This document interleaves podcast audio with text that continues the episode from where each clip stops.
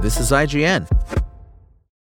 Hi, I'm Daniel, founder of Pretty Litter. Did you know cats tend to hide symptoms of sickness and pain? I learned this the hard way after losing my cat, Gingy. So I created Pretty Litter, a health monitoring litter that helps detect early signs of illness by changing colors, saving you money and potentially your cat's life. Pretty Litter is veterinarian developed, and it's the easiest way to keep tabs on your fur baby's health right at home. Go to prettylitter.com and use code SPOTIFY for 20% off your first order and a free cat toy. Terms and conditions apply. See site for details.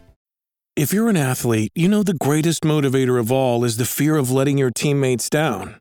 After all, a team is only as good as its weakest link. So you owe it to those wearing the same jersey as you to be your best every time you step on the field.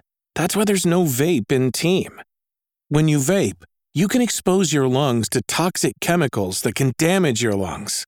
If you're a step behind, the team's a step behind. Brought to you by The Real Cost and the FDA. Feed the Fire. This is your IGN review of Armored Core 6 Fires of Rubicon by Mitchell Saltzman. It's been a hot minute since the last time we were able to pile bunker an enemy mech in the face, but the team at From Software has finally returned to their roots with Armored Core 6 Fires of Rubicon.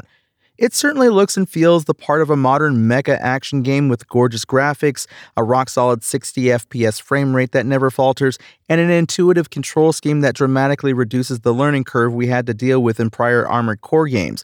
At the same time, its bland mission briefings and a few elements of its design feel a bit stuck in their old ways, but Armored Core 6 scores direct hits in the spots that matters the most, specifically the highly customizable, intense, and frantic mecha battles.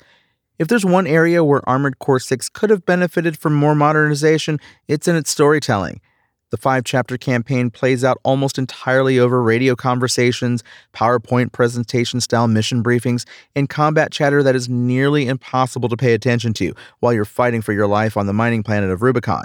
It doesn't help that our character is a blank slate who just does whatever they're told, fighting on behalf of corporations, resisting forces, arms dealers, or the enigmatic Walter and his personal agenda.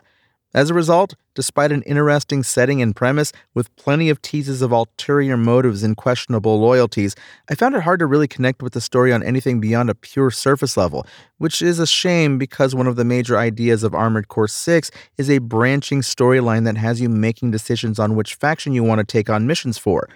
I just really didn't care one way or the other. However, one of the benefits of this mission structure is that it's able to allow for a wide variety of objectives that each favor a different style of play, which then feeds into the excellent customization elements that make up the heart of Armored Core 6.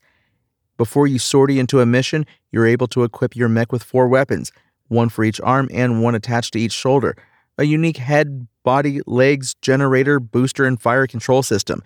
And oh boy, are there a ton of different factors to consider beyond simply what to spend your limited money on.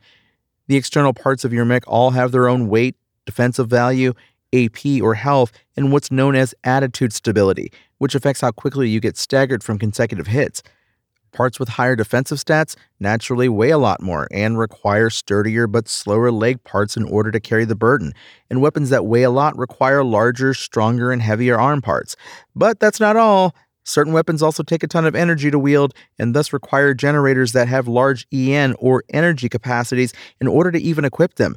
But then you have to balance that with the fact that your energy regeneration could suffer, which means energy management gets much more difficult once you're actually in the mission. Before you even start making those decisions, you should consider what range you expect your mech to be fighting at so you can optimize your internal parts for that role. And the list just goes on and on. That may sound like a lot, and I'm not gonna lie, it is, but still, I felt like Armored Core 6 did a great job guiding me with its sorting tools and descriptive text, which made it easy enough for me to discern what parts were good for what. As long as I had the idea in my head of what kind of mech I wanted to make, it was fairly easy to bring that idea to life. Over the course of the campaign, I piloted a lightweight scout with fast boosts that excelled at evasion, a medium sized destroyer that could wield heavier weaponry without sacrificing too much mobility, and a mobile fortress outfitted with the heaviest and most devastating weapons money could buy, and several in between. Combat in Armored Core 6 just feels good.